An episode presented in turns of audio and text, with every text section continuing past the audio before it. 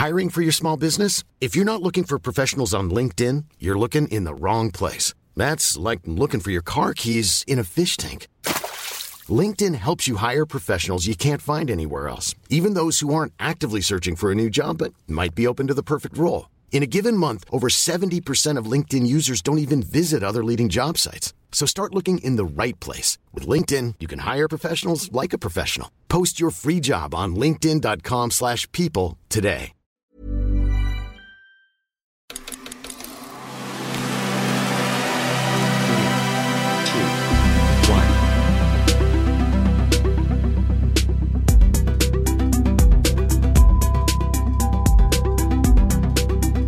We're basically just waiting for Starfield because this is VGC, a video game podcast with me, Jordan Middler, Chris Scullion, and Lauren Bergin. How are we doing, folks? Chris, how are you? I'm good. Kids started school yesterday, so um, kind of had that emotional roller coaster. Mm-hmm. Um, that that roller coaster being one of the kind of basic ones you get at a theme park, which doesn't really do a lot because it ended up being kind of straightforward enough going to school, and she was happy. So the end, no tears, no tantrums. It was pretty smooth sailing. Mm. and that'll be it for the, for the rest of our school career. It'll be really easy. There'll be no problems whatsoever. No problems at all. No bullying. Um, no. If, if, if, if, anything, she'll be the bully. Um, so that's always good. Um, She's got yeah. the scullion genes, so I imagine she will be. She does. Yeah, bully. Speak, speaking of noted bullies, Lauren, doing? Jordan, how dare you? I have never said anything mean to you in my life. You retweeted my tweet the other day and were mean to me, but anyway, I'm, I'm over it. It's fine. I'm good. Mm-hmm. Just back from a few days annual leave, which is very nice. Um, and yeah, catching up on all the news, bro catching up on the thousands of wee grubbers sending you their CVs. Imagine putting out a tweet being like, "We're hiring people," and then going on annual leave. You're an absolute madwoman. I, I, I simply well, can't believe it. Basically, what has happened is that I got it sorted pretty much overnight because so many people like applied for it, which is a shame because and that is probably because the state of games industry just now that people have to. Um, but yeah, it was a lot of CVs very quickly, but it got sorted. We're all good, and please stop sending me CVs because I'm not going to look at them. this has went straight in the bin. I know. I'm, just, I'm, just gonna, I, I to jump out for a second, delete my CV. no longer needed. Chris, you can send me your CV anytime. That's so. Thank you very much. I appreciate no that. No problem. We'll get those networking millions one of these days. Before then, let's do some headlines. Story number one Pokemon players disqualified from World Championships for using hacked Pokemon. The World Championships took place over last weekend in Yokohama, Japan, and saw thousands of players compete across several different disciplines like the trading card game, Pokemon Go, Pokemon Unite, and the most popular event, the Pokemon Video Game Championships also known as Pokemon VGC, uh, a, a, naming convention that has never confused anyone to do with our website, um, but I think it maybe helps us in SEO. Who can say? It, does, However, it definitely hinders us. It, it hinders us. I'm, I'm, I'm, hearing, I'm hearing from our podcast producer, our, eh, Johnny SEO, that it does in fact hinder us. Um, however, this year saw several professional players disqualified from the event for using hacked Pokemon. Um, these Pokemon can be obtained in the game, but they're essentially um, using these third party uh, apps and software to get optimal Pokemon without taking the time. For those that don't know, uh, in the competitive scene of Pokemon, there's like special training you can do that goes beyond just what level your Pokemon is. It's all about stats and things like this. And to get the Pokemon, uh, the stats that you want, it can take hundreds of hours. And people that are building competitive teams to go and play at these World Championships are like, sack that what if we just generated these Pokemon, which could theoretically be legal? It's not as if they're hacking in a Mew 3 with like a billion HP or anything like that. These Pokemon could exist. Um, and the, the hacks have been so successful that up until now they've basically been undetectable because they're they're real adjacent Pokemon. Um, but people were getting out there to the Pokemon World Championships in Japan, playing a couple of games, and then the the Pokemon Police uh, came up to them and uh, disqualified them. Uh, here's a quote from Brady Smith, who's a, a VGC player.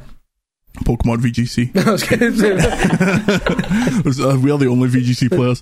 Quote, DQ'd at 2 0, should have gotten my Mons myself. Um, I guess the weirdest part of all of this is that they waited until the uh, WCS to start upping their game. I wish it was consistent throughout all the season, but at least we now have consistently, uh, we have this consistency established They are finally not messing around. Get your mons legit, y'all, which is what my tattoo says. Um, the this Can I just a- say, get your mons legit, y'all has to be the shittest five words ever put together in the history of Earth. if I was if I was still naming podcasts, this podcast would be called "Get, Your Mons Legit." Get y'all. your mons legit, y'all. That should be our sign off. you can take that to the bank. um, yeah, it, this is a strange situation. Imagine going to the World Championships with, with, with hacked Pokemon. Now, my question for you, Chris, as someone who's trod the boards of of playing games for many a year now, I've played a couple. what's the most cheating you've done in a game? Hmm. That's a good one. I don't. I don't cheat much. Um, no, the, the, the only the only the only thing I've done that's questionable, and I can't remember I've told this in the podcast before. I think I have, is that back in the Xbox 360 days, um, code would be like numerous copies of retail code would be sent to publications, and I used to live with a guy Ryan King who had a 360 and I had a 360, and we would each get a, uh copy of the retail game like a week before it came out, and we would do all the um, online multiplayer achievements because nobody was playing it online like a week before the game came out. So we'd do all the get 100 wins in ranked multiplayer because we were the only two that were, that were playing ranked multiplayer. So I Mm. suppose that technically that was cheating, but it was just for achievements. So um, that's about as outrageous as I've gone. That's, that's disappointing. Lauren, massive cheater, famously. Man, I didn't come here to be bullied. Like, but it's okay. that's You've obviously not listened to this podcast before. Which is Sorry, I've got a thick skin. It's okay. Nasty man can't hurt me. Um, I'm just trying to think. I also am not really someone that cheats in games. Like I remember, obviously back when was it Motherlode that was the Sims cheat that got you all the cash dollar money. I think that Yeah. honestly was like the only kind of times that in Rosebud. Like those are the only two times that I really actually used codes in games because I'll be honest with you, like I was never clever enough to actually go online and like Google cheat codes. Like my brain just was like hotwired to play the game as I should play the game. Um, so yeah, it's one of those. I've never really done it, even in my adult life. I've never really. I've written cheat code guides, yeah, of course, but I've never actually like used them. And obviously, people people of a certain vintage, i.e., me, like remember remembers like some of us still remember old cheat codes off the back, off the top of our heads, like from the eighties and nineties. So everyone knows the blood cheat for Mortal Kombat and how to summon a tank in uh, Grand Theft Auto and all that kind of shit. It's just like, but those were never really like outrageous cheats. There's nothing like. Like cheating other people, it was always just kind of cheating the game. Now that all this multiplayer stuff is outlandish, I tell you. There was a time where I knew all the San Andreas uh, cheats, um, like up down left right, up down left right, R one, R two, L one, L two, and it would be like the various weapon sets you would get. But the yeah the I told you this. I, thought, well, I can't remember at this point. I can't remember if it was on a podcast or I, I, pro- I probably didn't speak this into a podcast, Chris. But there is a set. There is a certain digital economy that we often get access to early. And when you have access to a digital economy before all of the other players have it, you can make some sweet, sweet moolah on that digital economy by buying low and selling very, very high. So I, I do that every year without fail, and it's um, it's tremendous. It's really the ultimate way to play that game, if you ask me. But the in terms of actual cheats, um, I, I, I had I had one of the Game Shark Donnies uh, for Oh yeah. uh, the GBA, so a couple of like hacked Pokemon as it were, but it was always just like like shiny legendaries and stuff. It wasn't it wasn't anything too dramatic. Um, Yeah. I'm not a hacker. I'm not a hacker, man. What was it like? Did I see when you were on the magazines? Yeah. Official Nintendo mag. Did they print cheats, or was that considered like dodgy? No, we did cheats, but that that kind of that era, the cheats were kind of down on their arse a bit. It didn't they, they, they, didn't really they weren't as popular as they were in the nineties. Like the eighties and nineties, magazines were full of cheat sections. But I think that's because I think the developers gave the magazines like the cheat codes. Um, because there's no way in hell you would have been able to figure some of those out back in the day. But by the time the Wii and the DS came around, cheat codes were kind of not as common. Um, it was either unlockables or it would, were slowly, slowly moving to the kind of DLC type of thing. So um, I think that was the last kind of. So, so we had like guides and stuff, and for a while we had like a couple of tips pages, but ultimately there weren't enough tips coming in to kind of keep those pages going. So we just went to the guides instead. So that was kind of the last, the last era of that. Mm. Yeah. That's a good cheat page. It's, I miss printing out San Andreas cheats that turned out to be incorrect from like Cheat Planet and places like this. Can I just say, calling back to previous podcasts, it's nice that this Pokemon thing that that the kind of um, bad thing they're doing is just old fashioned cheating at games rather than throwing shite at each other in hotel rooms, like like as as has been covered in the past. Yeah, like previous champions uh, once did. But yeah, this is I, I watched uh, a lot of the, the, the Pokemon World Championships. Um, it was it was good, but it's a it's a weird thing because obviously it's not the most dramatic game to watch. Like any of the Pokemon disciplines, even the Pokemon the Pokemon VGC, the characters are just kind of standing there, and you can just hear people reading the text underneath the game, and then you hear the crowd going "Oh!" because they've clearly saw like three steps ahead. And I'm just sitting there like, hmm. It's not like you know when Overwatch was like really trying desperately to make Overwatch League a thing, God rest it. At least there was something about Overwatch League that was like watchable. It was like a game that you could somewhat understand. But um, on that, Lauren, what what esports do you watch? I know you're sitting on a Genji chair right now, which is uh, with a Cloud Nine hoodie because I'm a horrible person. Um, yeah, so to be fair, I, when I got into the industry, my big thing was esports. Like that was what I wanted to do. That was what my focus was. One of the first things that kind of put me on a track to you know consider gaming as a career was that I was watching League of Legends, right? So I'd watched the LEC, I watched the LCS, um, and then I decided, right, okay, I would really like to actually play the game. Um, and I remember the the person that I played it with at the time, because I really wanted to play Gnar, let me play Gnar. And Gnar, is, for those that don't know League, is relatively complicated for somebody that's never played any online game before. Um, and I hmm. was like, no, never playing that again um, and then went back to it and spent far too much money on it. But that's an aside. Um, with esports, it's mainly League. Um, I've done. I was at MSI a couple of months ago. Um, I used to watch Owl, but like you say, God rest it, that's gone now. A bit of Dota. Um, Owl. Uh, wait, did people call it Owl? Did people genuinely call it Owl? I always called it Owl. It's not called Owl. Is it not Owl? That why it's died in its arse because that why it died in its arse because no, nobody gave a hoot about it. I've, oh, I've always called it Owl. I don't know if it. Now you've said that though. I don't know. I've, I've always. I was so confused for a second there. I was like, "What is what is owl? Is this some tournament that I'm I'm not aware of?" no, I always oh, I always oh, called owl, but I and then well, I've got an Overwatch tattoo which is under there. But like, it was one of those that uh, again, it was interesting to watch, but the problem for me was that there was just way too much going on. Whereas with League, I can go, okay, mm. cool. It's relatively slow paced in that bits of it will be action packed, but then there's the slower bits that you can kind of digest what's going on. But what, what I watch is constant, constant, constant. Um, I like Dota for the same reason that I don't play a lot of Dota, but I could sit and watch it and go, okay, I understand what's going to happen next, or I understand why that was a good thing. But with with Overwatch, it's just a flash of color and everybody's dead. Yeah. I don't know. It's I prefer to watch Valorant versus versus Owl. Uh, that, well, I mean, Owl's gone, but even when they were still competing, yeah, it was Valorant that I watched because I could understand that better than just loads of people squishing together and hoping for the best. Chris, you ever watch the FIFA esports?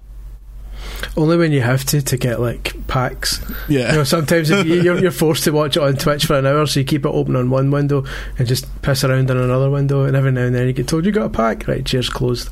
I don't. I, I, am just. I don't. Esports just don't do it for me. I'm. I'm yeah. of the era where. I, I can't watch people playing games. I need to be the one playing. So I'll happily do streams because I'm still playing, but I can't watch streams that much. I just can't do it. Imagine watching people play or talk about games on the internet, what kind of sad, sick, sadistic, friendless person would do that? Remember to like subscribe to the yeah. YouTube channel. Story number two: Jeff Keighley says this year's Gamescom opening night live is quote less about announcing new projects. Here's Jeff coming. The ambi- the, the, the, Jeff Polis is on the way. Whoop, whoop, I actually just muted the mic because I was like, they're going to hear that. Sorry. Speaking to VGC. It's just Scotland, it happens. Yeah, I was going to say, it's got East End of Glasgow, it's what happens. Are you in the East End? Hell, hell. Exactly. Speaking to VGC ahead of August 22's event, the host and producer said that viewers should expect mostly updates on announced games planned to release over the next 12 months. Quote, it's going to be an exciting show with new looks at many announced upcoming games like Alan Wake 2, Black Myth Wukong. Finally. Uh, I know everyone's buzzing. Uh, this year's opening night live is less about announcing brand new projects, more about giving fans updates on the biggest games. Uh, this is one of his pre-shows that he's he does. He, he's the man now. He does all of these. There there seems to be one every time I blink. Um, last year's show was over two hours and featured more than thirty-five games. Chris, Yes. do you think this is a, a natural kind of there's an ebb and flow to some of these shows being super announcement heavy and some of them being like this but do you think that the audience will ever accept that or do you think people will be like oh dead show dead show The, the audience never accept anything. Like it could Yeah. it could be um, Shenmue Four, Final Fantasy Eight remake, um, all the games everyone wants, a new F Zero, Half Life Three, and you'll still get someone saying, "Yeah, but." But but the fuck was Star Fox? So so Yeah. it's always going to be that. So, so people will never be happy. So I think Jeff Keighley is doing the right thing in tempering expectations, even though a lot of people won't listen to him and will still be complaining if there are no big announcements. But he may also be this is me now, like totally backtracking on that. He may also be selling a dummy and like might actually have something big planned, and he's trying to. Have you heard things Like, oh, are you starting some have whispers Have I? Wink, wink. I have not I heard anything at all. Um, but yeah, I think it'll be fine. I'm, I'm secretly hoping that there's nothing big because it means an easy night for us. But um, we'll see. yeah I'm we'll just see. massively selfish. yeah get on that gaming leaks and rumors he's just he's just dropped a massive hint there for what we know is happening at opening night live Wink, Jeff wink. actually gave us the whole show yeah wink a wink to the past am I right Lauren exactly. what- a, what a do wink, a wink to the past remake. You mean? Uh, wink, uh, wink, uh, wink. uh, uh, uh. That's, that's, Lauren, what that's do you think of these shows? I think it's You them? interesting. Do you cover them for? Are you one of these up all night You covering them into for news? You into these? You into that, Jeff? You into games? You into games, pal? no, I'm pure hating games like my yeah, it's yeah, we do cover them um, because it's it's news, right? And you know, uh, as much as again I'm with Chris and I'm very very happy to hear that there's n- nothing massive um, going to drop that we don't well that we don't expect. I think it's one of those that is it, like no, you guys don't expect, we expect.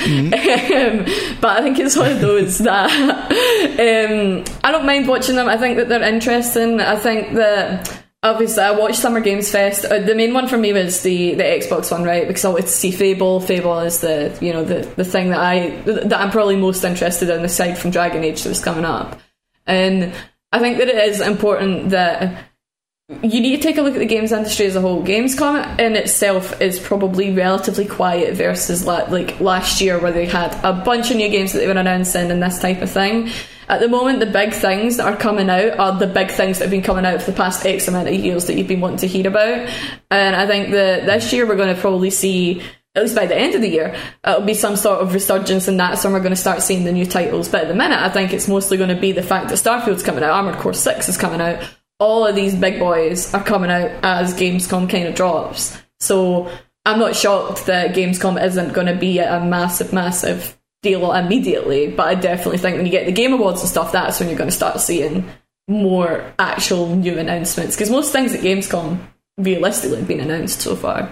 Yeah, th- and that is the thing. Is uh, there's another one straight after the busy period, so it's kind of beholden on some some of these uh, companies to just wait. But yeah, I'm I'm I'm looking forward to it. It's it's, it's came around very very quick. See if I was Keighley, and this is definitely Mm-hmm. not how it works. Before people assume I'm making allegations here, if I'm just saying, if I was Keighley and I was running a Gamescom show, and somebody came to me and says we are going to announce a big game, by the way, see if I was Keighley, I'd say, Mm. Fucking leave it, mate. Uh, wait for the wait for the Game Awards. That's mine. wait, wait for, wait for that. Fucking leave it. mate. Fucking leave it, mate. Keighley's catchphrase. I'd just Um, be like, leave, leave, leave it for mine, pal. Leave it for the big. Leave it for the big show. Well, I think it, well, I think it's a weird situation wherein Jeff has to come out before like all of these shows to kind of set an expectation of like, I mean, it's somewhat self-inflicted in the fact that he is the Donnie that had the Elden Ring. He's the Donnie that's like Mace with Kojima, so he's got all this. There, there is this expectation of like him holding, um, kind of holding court and holding all these big announcements. But yeah, I think I want to see as much Alan Wake 2 as they'll physically let me. So I'm quite happy. I'm not sure what Black Myth Wukong is that the one that's a, that's the the PlayStation thing. Uh, Black Myth Wukong, everyone's favorite. Oh, it's it's the it's the The monk, the one, the one he plays a monkey or something like that. Ah, he's, he's monkey adjacent. He's got monkey like Monkey features. I adjacent. believe. Simian, he's simian Yeah. in nature. He's simi-ish. Um, oh, it's based on Journey to the West, so it's like it's like uh, what's that game called? Enslaved Odyssey, Odyssey to the West. That was a good game. Was it based on that? wee gem. Oh, suddenly yeah. I care. Yeah. Okay, I'll, I'll, I'll, I'll give that a go. Uh, yeah, it's a. Uh, hmm, looks interesting. Looks interesting. Too many games. Uh, many games. Speaking of too many games, do you know what game's going to come out and be the biggest game in the world? Hyenas. Sega says Hyenas has been challenging and it's adjusting the business model. Uh, the game was announced last June. It's a robbery and extraction multiplayer shooter um, in development at Creative Assembly, and it's going to be on PC, Mac, current and last gen consoles. At the time of the announcement, Creative Assembly said the game won't be free to play. Um, Sega Sammy executives, I love it when they call it Sega, Sega Sammy. Sammy. Yeah. It, it, it feels it feels much more official. Were asked if they could provide an update in the game, such as the business model and expected impact on earnings during a Q&A session after the company's quarterly earnings. Quote, we are unable to talk about this title because the details have not been announced at this time. As this is a challenging title, we are striving to improve its quality towards the release. Uh, towards the release on the front line of development. We are also making final adjustments to the business model in parallel. So uh, this game's going into closed beta and it will be publicly playable at Gamescom. Lauren, you cover PC games, which are absolutely hoaching with stuff like this. There's a million shooters. There's a million uh, uh, free-to-play shooters. Can can a game like this ever come out and ask fifty quid of your money ever again, or does it have to be a free-to-play with a model? I think that it's it's really really difficult to, to launch any game um, like this at the minute. To be honest with you, uh, the thing with hyenas is that hyenas feel slightly counterproductive, is in that it's like you know that eat the rich type of thing, but then you need to pay for it. Um, and I think that that was Yeah. something that do you know what I mean? Like it's a it's a weird conundrum of like the whole thing is you know uh, even if they ma- if you don't uh, you if you make a game like that you need to just not charge for it and you need to not charge anything because it's, it's two conflicting ideas that I think people hate. Um, and you know, having we had a look at it at Gamescom last year, it's, it is a weird sentiment that I think it's a video game that nobody really asked for, um, and I've not seen much hype around it. Uh, I definitely don't think you can charge fifty quid for something like that. I think the problem with going free to play though is you end up like the you know the Vampire the Masquerade Blood Hunt, right? Which is that free to play battle royale that died within a year because you, you, they can't fund it. So I think you definitely need to ask money for something, whether that is through a microtransaction system or it is upfront to make sure that your game goes and it you know it reaches an audience. But fifty quid is hefty, um, and I personally don't think there's enough hype to to merit charging money for it. To be honest with you. Yeah, it's, it seems like a strange one to kind of position along. Like, if you think about the shooters that are full priced still, it's like the biggest of the biggest, like Call of Duty, and that's uh, end of list. Like, the rest of the stuff yeah. seems to. Yeah. The rest of the stuff has to just come out and find an audience. Do you know what I like? See the uh, you know the founders pack method of selling these free to play Yeah. games, where um, the game is free to play, but for the first X number of months, the only way you can get it is by spending anything from twenty quid up to ninety quid if you're a maniac on like a a, a pack that gets you some stuff like X number of characters and skins or whatever, and then that gets you into the game, and that way the developer makes some money back at the start and gets a hardcore base in there, and then after a few months it then goes properly free to play, and that's when the microtransactions kick in and all that shit. Because Gameloft did that with its last two Disney games, and it actually worked really well. Um, and they- they've obviously going by the number of players on both of those games, they've made good money on them and then they're set to go free to play, and then that's when the, the audience builds. So I think that's a good way of doing it because it. It, it, it makes some money back and make lessens the chance that a game's going to die on its arse. And if nobody buys the founders pack, they can kind of tell pretty early on this is fucked. I think it's a. I think Going all the FPS is a.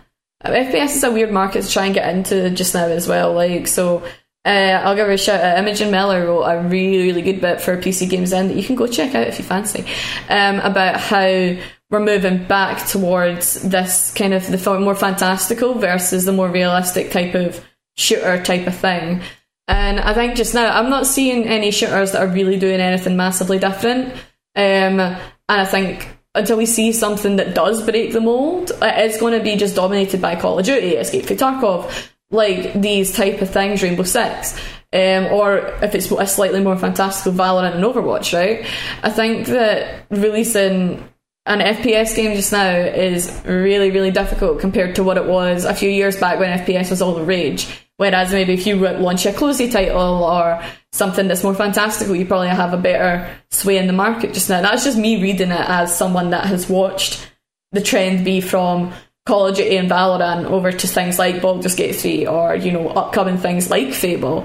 Um, and that the hype is there versus you know, more traditional FPS titles. But I might be wrong, but you know, I came in again when I came into the industry, like I said, it was League and Valorant that I did. And Valorant released and then nothing's really released after it, I think, because that market is so so so saturated just now. Yeah. Um I, I really don't know if, if Hyenas falls into the same mind pit as what the hell was the name of that Ubisoft shooter? Um oh, answers on a postcard. They just sh- they, sh- they shut it down. Hyperscape. Hy- was it called Hyperscape? Something like that. Uh, Pretty yes, sure I've tried Hyperscape. Hi- yeah. Hyper. Yes, Hyperscape yeah. was a free to play shooter developed by Ubisoft Montreal. Like the, the gold rush of the free to play shooters. How many do you think are still in development of these companies and they're like, oh Christ, we, we, we've really missed this boat, we can't get it out. That was the strange thing about that state of play where they showed mm-hmm. the new marathon and they showed that game that I can't remember what it was called, but it was like an, a, another shooter extraction game. Like I don't know what the what what the feeling is that it's it's the battle royale thing of a couple of years ago, but mm. now it's all let's do our version of Tarkov or our version of that kind of that kind of game. When in the end it will just be Call of Duty sitting atop the mountain as usual. Um, speaking of Call of Duty. Chris, I know you love abusing people on Call of Duty. Glad, I'm glad out. you added call, on Call of Duty. Yeah because Xbox has launched a new strike based enforcement system for online conduct. Finally. Get ready. The platform holder has announced a range of enforcement actions that can apply if it's found players have violated Microsoft's service agreement or Xbox's community standards. The system will attach strikes for every enforcement, ranging in severity based on the inappropriate activity. For example, profanity or cheating will result in one strike, sexually inappropriate behaviour or harassment or bullying will result in just the two, and hate speech will result in three. Quote, the system is similar to demerit strikes used in the driver's license system in many countries, according to Dave McCarthy, who's the vice president of Xbox Player Services. Quote, for example, a player has received two strikes a player that has received two strikes will be suspended from the platform for one day, whereas a player that has received four strikes will be suspended for seven days and have their license taken off them. Players have a total of eight strikes and once reached will be suspended from Xbox social features like messaging, parties, party chat, multiplayer, and others for one year from the enforcement date. So, according to this, uh, this pick and mix system, if you want to do two hate speeches, that'll only get you your. So if you want to do two hate speeches and one cheating, that'll only get your seven or your eight. So as long as you just do that, you're fine. Chris, what do you make of this? This seems very strange and very lax. Well, you know what they say: fool me once, shame on you. Fool, fool me eight times, fuck off for a year. um, yeah. I, I, I don't know. It's like it's it's.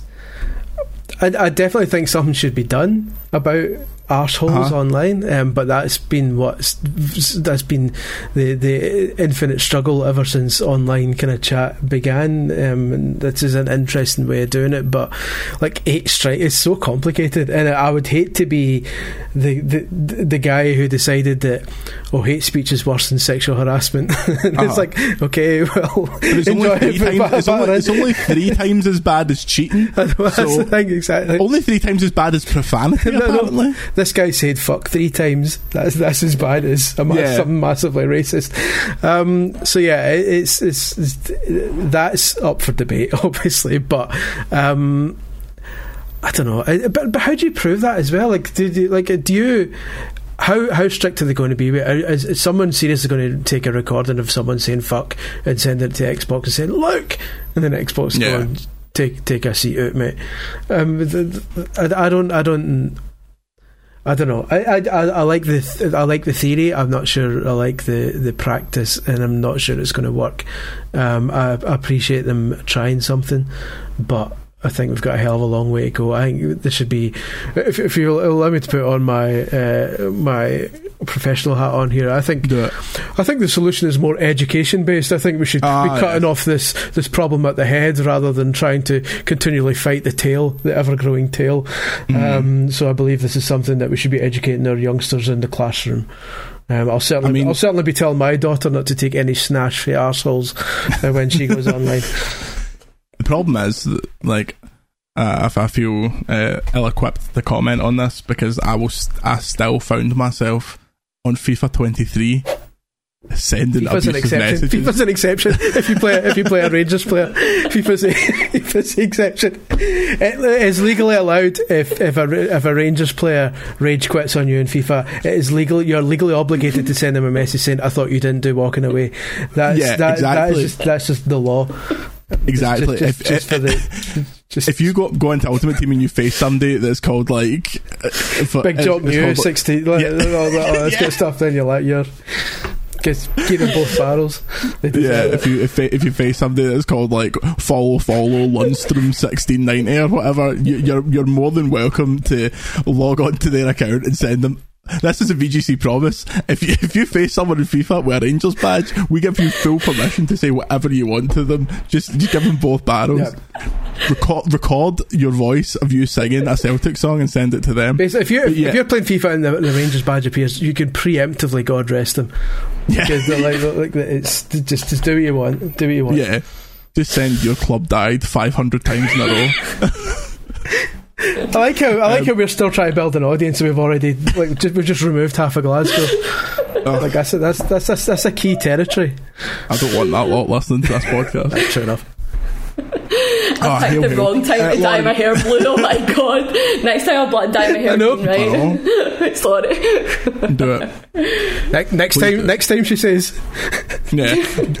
Give yourself a buzz cut and dye completely blonde like Neil Lennon in the early 2000s. Um, Lauren, what is your opinion on how. Do you think this system will actually help people people stop I being forgot what we were arseholes, or do you think it's just like. Is it just like security theatre? Is it just we have to be seen to be doing something?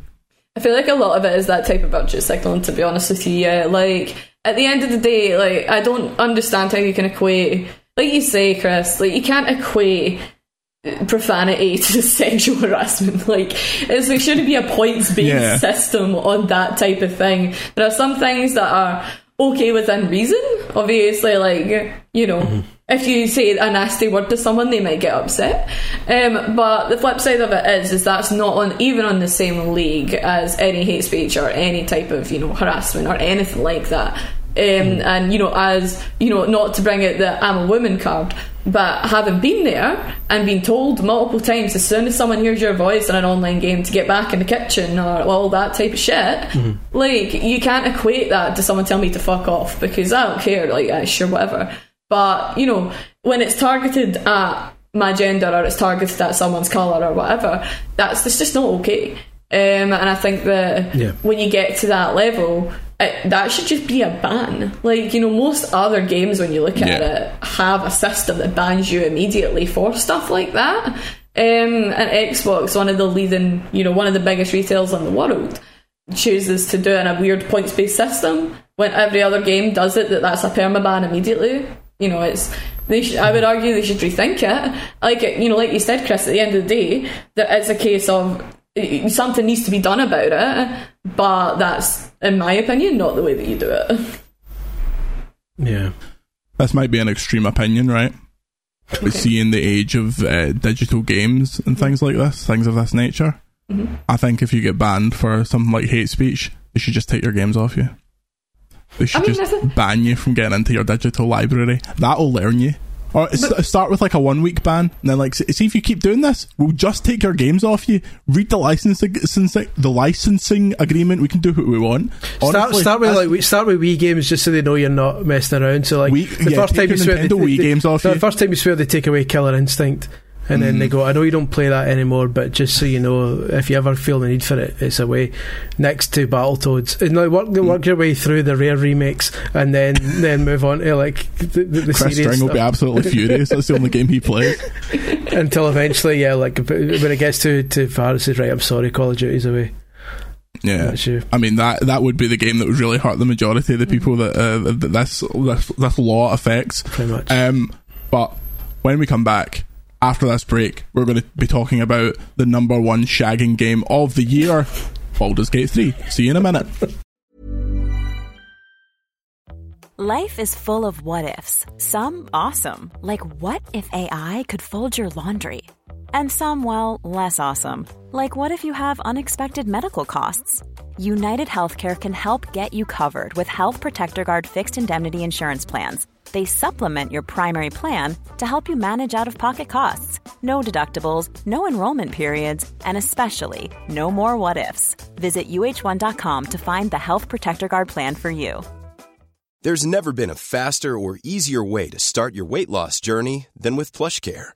PlushCare accepts most insurance plans and gives you online access to board-certified physicians who can prescribe FDA-approved weight loss medications like Wegovy and Zepbound for those who qualify. Take charge of your health and speak with a board-certified physician about a weight loss plan that's right for you. Get started today at plushcare.com slash weight loss. That's plushcare.com slash weight loss. plushcare.com slash weight loss. And we are back. Look, folks, I said I wasn't going to play it, but I was a liar. Um, Baldur's Gate 3, we talked about it last week. I made fun of Ryan Easby. I told him that he was a wee VL for sitting playing this game where you just make your action figures like, kiss each other. But honestly, it's it's the sound of the summer. So Baldur's Gate 3 RPG kind of uh, turn turn based combat, but th- that that is the most irrelevant, boring part of the entire game. The whole thing is the relationships between these characters and the way that you can approach things. So started playing it with my girlfriend watching, and we're like, okay, we'll play a bit of this. It's, everyone's talking about it. I don't know if you've been on X. I don't know if Chris. I don't know if you've been on the Musketeers X platform uh, recently. I um, frequent it, yeah. people are going mental over this Baldur's Gate 3 and I was like, okay, I need I need to know. If people are saying it's better than Zelda and Game of the Year conversations, I need to know. And while I think that's a ludicrous opinion, and that's coming from me, noted Zelda hater, it, it is very impressive. So we play, we played an hour of it, and it's like, okay, I need to go on with other things. I've got another review game, not that one, but I've got another review game to to be dealing with. And then played a couple hours of that. And then my partner was like, "You're going to stick on Baldur's Gate? Going to stick on Baldur's Gate three? Because just listening to these characters, You're like, sit and talk no, I've got a review to write. Fuck off. No, I'm playing Pikmin Four. He's got some points for that Xbox listen. so exactly. yeah, I know. It's so so engaging. PlayStation. PlayStation code, please. I can't. I can't. give Xbox one reasons. um, my Xbox is busy. Uh, Lauren, have you played much Baldur's Gate 3? Uh, according to PCGamesN, it's the only game that's ever been released because there's absolutely nothing else on that website at the minute. Like I said, I was on annual leave. It's alright. I've got some League of Legends for you later today because that's so much better. Brilliant. Oh, I know, we love good. League. Um, nah, it's, uh, yeah, I've been playing way too much of it. Um, that was my annual leave, I'll be honest with you. It was like, I was the same. It was one of those games that I was aware of in passing. I've played D&D before and I was like, oh, do you know what? Like, sure, we'll give it a go. Why not? Like, I didn't really expect to be that engaged with it, but then one of the our lovely hardware editor Sam had said that it was very much like Dragon Age and Dragon Age there's posters there's two of them up there behind me that are Dragon Age and it's one of my favourite games of all time right? So I was like okay cool if it's like Dragon Age then I'll probably like it and yes absolutely. Like I agree that I think the combat is really boring like the combat is honestly quite mind numbing um, and I really dislike how the save feature Yeah. or lack of works um, I just think that the fact that it doesn't save anything is really, really frustrating. But I think it is, you know, down to what you said, Jordan, it's the characterization of these people. They feel like real people. Obviously, they're not. Um, but they definitely feel like real people. They behave like real people, and they are people that you kind of want to get to know. And I think it's the story that's pulling a lot of people through the the pretty boring um, turn based combat that again I also think is a bit way overtuned and that most of the instances are very very difficult when I think they sometimes shouldn't be and I get that games journalists can't Yeah. play video games but I genuinely think that having played the game across all the difficulties the combat is overtuned I, I, I totally agree. Like I'm doing a lot of like we're doing side stuff where we're constantly making sure our equipment's good. But I got into a situation last night where you you're basically, and this rarely happens in the game. You're forced into a fight regardless of which way this conversation happens. There's like three different ways that it can go, and it only changes kind of who's on your side for this fight. And it starts off and you roll for initiative and at the top of the screen will show you like what turn order is going to happen. One of my guys was at the front who's always at the front because of an ability he has and then it's like nine people. So all my characters are basically instantly dead and it's just not f- it's not fun to not have a shot you know? It's not fun to just be instantly killed and it's weird because the whole thing is like most situations you can talk your way out of or there's like a funny thing you can do to get around this. But when it comes to the combat, I'm always just like, oh, can we can we get past this bit? I just want this bit to be done so we can go back to the camp or we can go and find a new person to talk to. Um, more importantly, but Lauren, hmm this game's got honestly right. We need to have a conversation about the way people talk about shagging in video games. Okay, O- okay, let's let's be grown up about this for Yeah. five minutes. cool. Let's be grown up. He says, "For introducing it with the word shagging. Shagging. okay, hit me. Let's Films. go. Films. See when a film has a sex scene in it. Uh-huh. It's brilliant, that was isn't the biggest. It was, that was the biggest news in the world when you were like fourteen. You were like, "Oh, see if you if you go and rent this film, you you, you might see a bit. Of, oh, oh." It's, it's no good when you're watching a film with your mum and dad on. You need to cover your eyes and pretend you don't want to see it. Well, exactly. But people treat video games like this still. Hmm. We're all old people, and just because there's a lot of shagging in this game, people are like, "Oh, oh, oh let's go. Oh, oh, let's talk about it on Twitter. Let's let's see. Let's see. Oh, have you seen the bit where you get to see some? Oh, you know, you can take their clothes off and you can see their just their dongle just hanging there. And it's like, yeah. I mean, it's got all it's, it's got all the like for, uh, it's got all the actual sexuality of like undressing Barbie and Ken dolls and just going, oh look at them, look at them, they've got body parts. It's just strange to me. Also, I've obviously pursued every sex scene I could because for scientific reasons, um, for guide writing reasons, obviously for guides that shall never be written, but. I can't believe we're still at the Mass Effect stage of in-game sex scenes just looking like two bits of plastic going like I'm I'm making a rubbing motion for, for audio listeners. I'm just rubbing my hands together. Um, Lauren as far, as far as that element of it do you think um, it's a bit overblown or are So you like speak. me? Are you uh, so to speak are you like me? Are you just every single time an option comes up you're like right press X to pump Press X to pump should have been the name of the podcast. To be fair, yeah But name, there's a few names of this podcast going around now. Um, Yeah. yeah, I think it's uh, it's one of those right. So like I said, I played Dragon Age. Right, this is not this is not new to me. Like if you all had played Dragon Yeah. Age Origins, you could sleep with anyone and everyone. And you know, when I was like 14, I was like, I- I went to an all girls Catholic high school. I was like, whoa, that's so cool, bro. so like to me, that at the time was like, whoa, that's if my mum comes in, like I'm in trouble.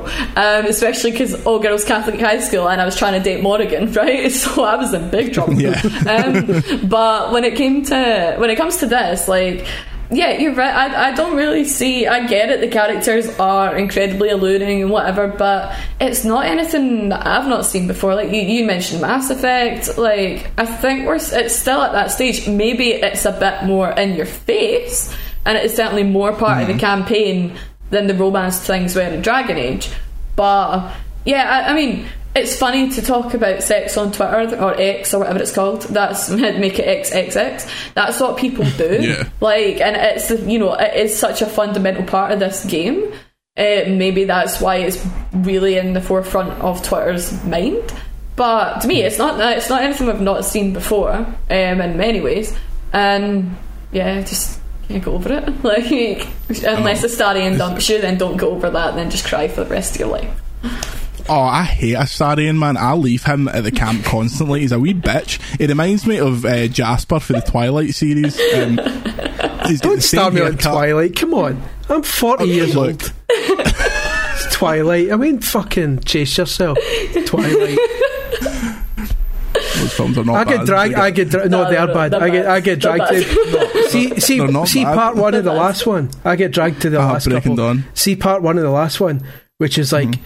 they basically fucking play chess for, for three hours, and then it's Yeah. like the end. What are you talking, what are you talking about? Just cut cut the hour of chess out, and you could have made that one film, and that weird CGI baby at the end. Oh, see if, you, if you've not seen it, Google what the baby originally I- looked I- like because it seen was a it. puppet. I've seen it. It's It is it's an- a an puppet. There's improvement. one for the kids. Um, the like the Trainspotting Twi- baby. the Twilight Oh. films are not bad. They, They are, got a no, bad they're rap. bad. They're bad. They're bad. They're, No, they're, they they're got a bad rap at the bad. time. They were a ba- they got a bad rap at the time Because because of it was bad- media for wee lassies. But the first one's totally fine. The, the last one, when when Carlisle gets his head pulled off, one of the funniest moments in film history, and it turns out all to be a dream. Nothing wrong with that. Team Edward, all the They way. have a big, they have a big battle sequence at the end, and finally, I, uh-huh. was, I was at pictures falling asleep, and I went, "Oh, wait a minute! People are getting leathered now," and, and they're like, people head like heads are getting pulled off. I was like, "Yeah, yeah, finally, finally, it's good." And then it, it just goes, "Oh, actually, that was a vision of what could happen. Well, yeah. What we're actually going to do is none of that, and we're just going to uh-huh. be boring as shite." I was like, "Oh." Okay, so the one cool thing never happened. All right, see you later. You see, Chris, the Volturi had to try and destroy Renesmee because they, they, worried that she was going to be a, an immortal child. And an immortal child, insatiable, destroys villages, these immortal children. So when uh, when Aro and the rest of the Volturi went to fight the Cullens and uh, and the Wolves and the rest of the kind of miscellaneous vampires that they'd all brought together, Alice who has the worst haircut in cinematic history, holds Michael Sheen's hand and shows him what would happen if they fought. Which and Michael Sheen would have got his head cut off, so he goes, "No need to fight today. It's okay. Let, let's all be friends." When was the last time you saw a film and it was like, "Let's all be friends"? There's something to be said about that. Am I wrong? Drop a bomb on forks and start again. Uh-huh. Speaking of bombs, I saw Oppenheimer. Oh, did you- I would rather- Speaking I of would- bombs, First two hours of it, mm-hmm. thoroughly enjoyed it. Mm-hmm. Th- For the last hour, me and Laura were looking at each other like. I want to get out of here. It's it's too warm. This has gone on for too long. Sitting looking at my phone. Time's going back. it's too warm. It was roasting. so it was absolutely boiling. Radiation, bro. I know. Cillian Murphy's eyes are going in two different directions. His face is fucking completely white. And I'm like, oh my god, this is. He's already dropped it. What could possibly be left to talk about? Um, It's got, there's going to be that extra out of the head. He's like, I shouldn't have dropped that. basically, it was like That was a bit, it was that was a like bit shite, wasn't it? the three act structure that Christopher Nolan poised was. Doesn't he want to build it? He builds builds it. it, drops it, doesn't he want to drop it? Regrets that he dropped it, and that is it. Gary Oldman was- shows up for about 30 seconds as, Mm-hmm. as, as some old president bastard. I, I don't know how much money he got for that, but uh, I don't know what one he was at that point. But he comes in and he goes, Oh, Mr. Oppenheimer, you built me a bomb. Do you feel sad about building the bomb? And then Oppenheimer, who is, for, I need, where was Oppenheimer originally from? Because he's for the part of America twinned with Derry, because his accent is all over the place. Here's a fun fact kids can look Uh-huh. up. Gary Oldman Uh-huh. is younger than Gary Numan. and the names wouldn't suggest that. You- that was, was, Was that what you were getting that, Chris? Was, That's what I was getting at. Is that you'd think Gary Oldman would be older than Gary Numan because Gary Numan's newer, but he's not. He's older. so, Oh, I thought that want to look welcome up, to the want to VGC look Film kids. Podcast. Want to look into Um, Bre- Breaking Dawn Part 2 was better than Oppenheimer. None of them. None of them were rubbish. That's not true. It's, it's, No, they it's were all objectively bad. true. They were all bad. And see, I went to one. The first one I went to was like the fourth one or something. But, but, but then girlfriend who amazingly became my wife despite taking me to, to Twilight. Um, but like the, the, like within. 10, s- 10 seconds of the film starting, the werewolf boy rips his shirt off, and half the audience went, "Ooh!" And I'm like, "What am I doing here?" What's Yeah, go- Jacob Black. Aye. It's so like, uh, no, no, no, thanks. Pish. It's all about. It's all about. It's dodgy as hell. The guy's like the, the vampire boy's like a thousand year old or whatever, and he's like to, "Oh, stand in your room and watch you sometimes while you're sleeping." Oh, I've fair Yeah. enough, mate. Butter in. That's, that, that, that's two. Romantic. That's that's two strikes on Xbox. It's alright, he's immortal, he can wait out exactly. Finally, we have a few Starfield details for you. It's coming up soon, early access is September 1st.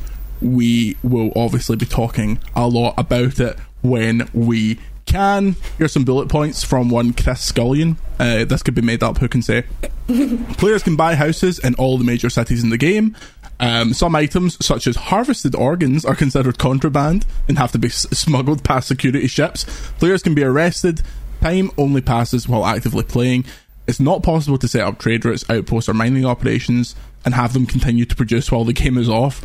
Um, all the player factions can be completed independently, uh, which is interesting. Although it's quote not totally feasible to play through the game without killing anyone, there are some systems to reduce the amount of killing if needed. Lauren, see when you play these Bethesda games, you're a good man, you're a bad man, you Gary old man. What? How do you play these games? Um, so it's one of those that I always trend towards the evil side of things, right? When I played the first Fable or the second Fable mainly, I was always like trending towards the evil side of things. I like to just uh, cause chaos. Um, I'm the same in Baldur's Gate, right? It's a drow that I'm playing, and I just like anytime she's like, I really like Satan, I'm like, okay, we'll pick that option. Um, just because it is just chaos, like Classic Catholic. you can tell it went really downhill, can you? Um, but uh, it's like it's one of those like if there's an option to just be an arsehole, I'll be an arsehole. But the flip side of it is that like then my inner my inner Catholic comes out. And I'm like, oh, I can't be mean to the man. I'll get strikes on Xbox. Like, I, so I can't follow through with it. That's the thing is like I will be chaos and then I'll backflip on it because I'm like, no, I can't be that much a dick. Um, so honestly, I probably sit straight down the middle of like picking the good, some good choices and some bad ones. But in my head, I'm a badass bitch who's like evil and hates everyone. But realistically, that's not how it works. Chris, Yes. you are famously the least interested human being on earth about Starfield. What will you be playing when Starfield comes out? I thought you said the least interesting human being. I was like, oh wow, okay. Chris, you're the least I do alright. interesting human being. I got, somebody married me. I did alright. I did Big alright. Twilight fan. Ah, well, true enough. Aye. Um, what were you asking? Sorry, something about Starfield. What will you be playing when Starfield's out? Um, what am I? Whatever I'm playing out, Disney Speedstorm. Oh hell yeah! Still, we still not converted you to Lorcana yet. Not. Lorcana can swivel. I just don't do card games. Um, I don't know. I'm, I'm waiting for EA FC. That'll be that'll be my big game when it comes out. Uh, do you know? what? I'll give Starfield a go over Christmas. I just don't have time. Baldur's Gate doesn't even register with me because it's I'm not entertaining a 150 hour game. That's just just just not happening.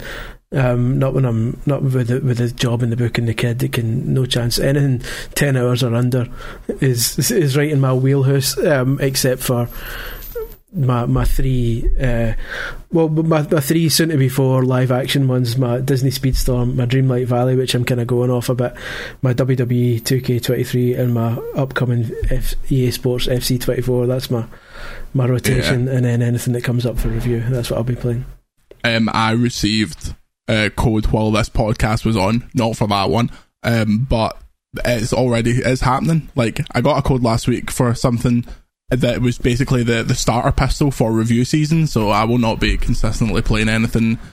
Don't know, to twenty twenty five or something like that. oh I, Uh, I, I I think I just- just get the same thing Yeah, oh, The- it's going to be a fun one I, I, wait, I, I've not got the thing now. I want to know what the thing is. I don't have the thing. uh, it's it's. I, d- I don't think it's coming out on your manky PC platform. no, it's Ah, not. okay, don't care then. No, it's not. We'll, we'll, we'll, we'll, discuss, we'll discuss it after after the, Oh Christ! I just I just del- I just deleted the email. That, yeah, that's going to ham- that's going to hamper hamper the review. It's alright. I, I, I memerized the code.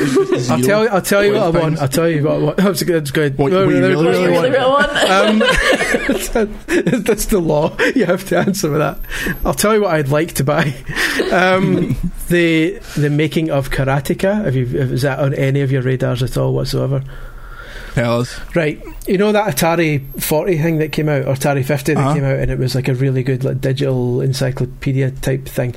Um, so the that's now Digital Eclipse who did that are now doing this series called I've got it written down here. Um, I can't even remember what the series is called, but this is uh, the Gold Master series, where what they'll do is they'll take a classic game and they'll basically turn it into a museum piece So it's a timeline that appears, and you'll go through documentaries, and the creator of the game will do an interview, like a video interview, talking about how he came up with the idea of the game. They'll share like documents of how he made the game and stuff. Then you get to play the prototype of that game um, like they have like four or five prototypes before the game came out, and then eventually you get to the full game. So the whole thing takes a number of hours, and it's like a classic old game, and it's meant to make you appreciate the game and the development that went in it and everything. So Karateka is the first one, which was the guy who did Prince of Persia, the game he did before that. Um, like a, like, ah. like a kind of so, and, and it's out at the end of the month, and it's like a proper documentary, a playable documentary, basically about the making of that game, and it looks amazing, and they're going to do more like it. So that's one that not a lot of people may be aware of, but if you're into like game history, that's um, one to look at. Mm. It's okay. You, I know. I appreciate you're both going to instantly forget that the, the second I finish this no. sentence. Now, the making of Karateka. You know the real reason I won't forget it is because when I searched it up, the first thing that came up was um, book by Jordan M, and it auto filled to be Jordan Middler, yeah. and I was like, hmm, when did I write a book about something I've never heard of? But look at that, a genuine recommendation on this nonsense podcast. We'll be back next week. Um, God knows what we'll be allowed to talk about then, but it'll be fun nonetheless. Always is. Send your questions, comments, and concerns to podcast at Especially your concerns. Let us know uh, in the comments on the YouTube video. Remember, the VGC podcast is available on YouTube. Let us know uh, Breaking Dawn Part 2 or Oppenheimer. What do you prefer? I know, I know my, my Breaking Dawn Part 2 heads are in the comments. Uh, hashtag Team Carlisle. Thanks for listening to the podcast. You can follow me on X at Jordan Middler, Chris at Scully1888, and Lauren at the Mori, the spelt normally M zero R R I. Is that correct, Lauren? Yes. so cyberpunk in it. Yeah. Um, we'd like to thank the great Grant Kirkhope for the use of the VGC podcast theme. We'd like to apologise for Chris, to Christopher Nolan for the things I have said on this podcast. Say goodbye, Chris. Goodbye, Chris. Say goodbye, Lauren. Goodbye, Lauren. I will see you next time. VGC, a video games podcast, is Acast production and part of the ACAST Creator Network.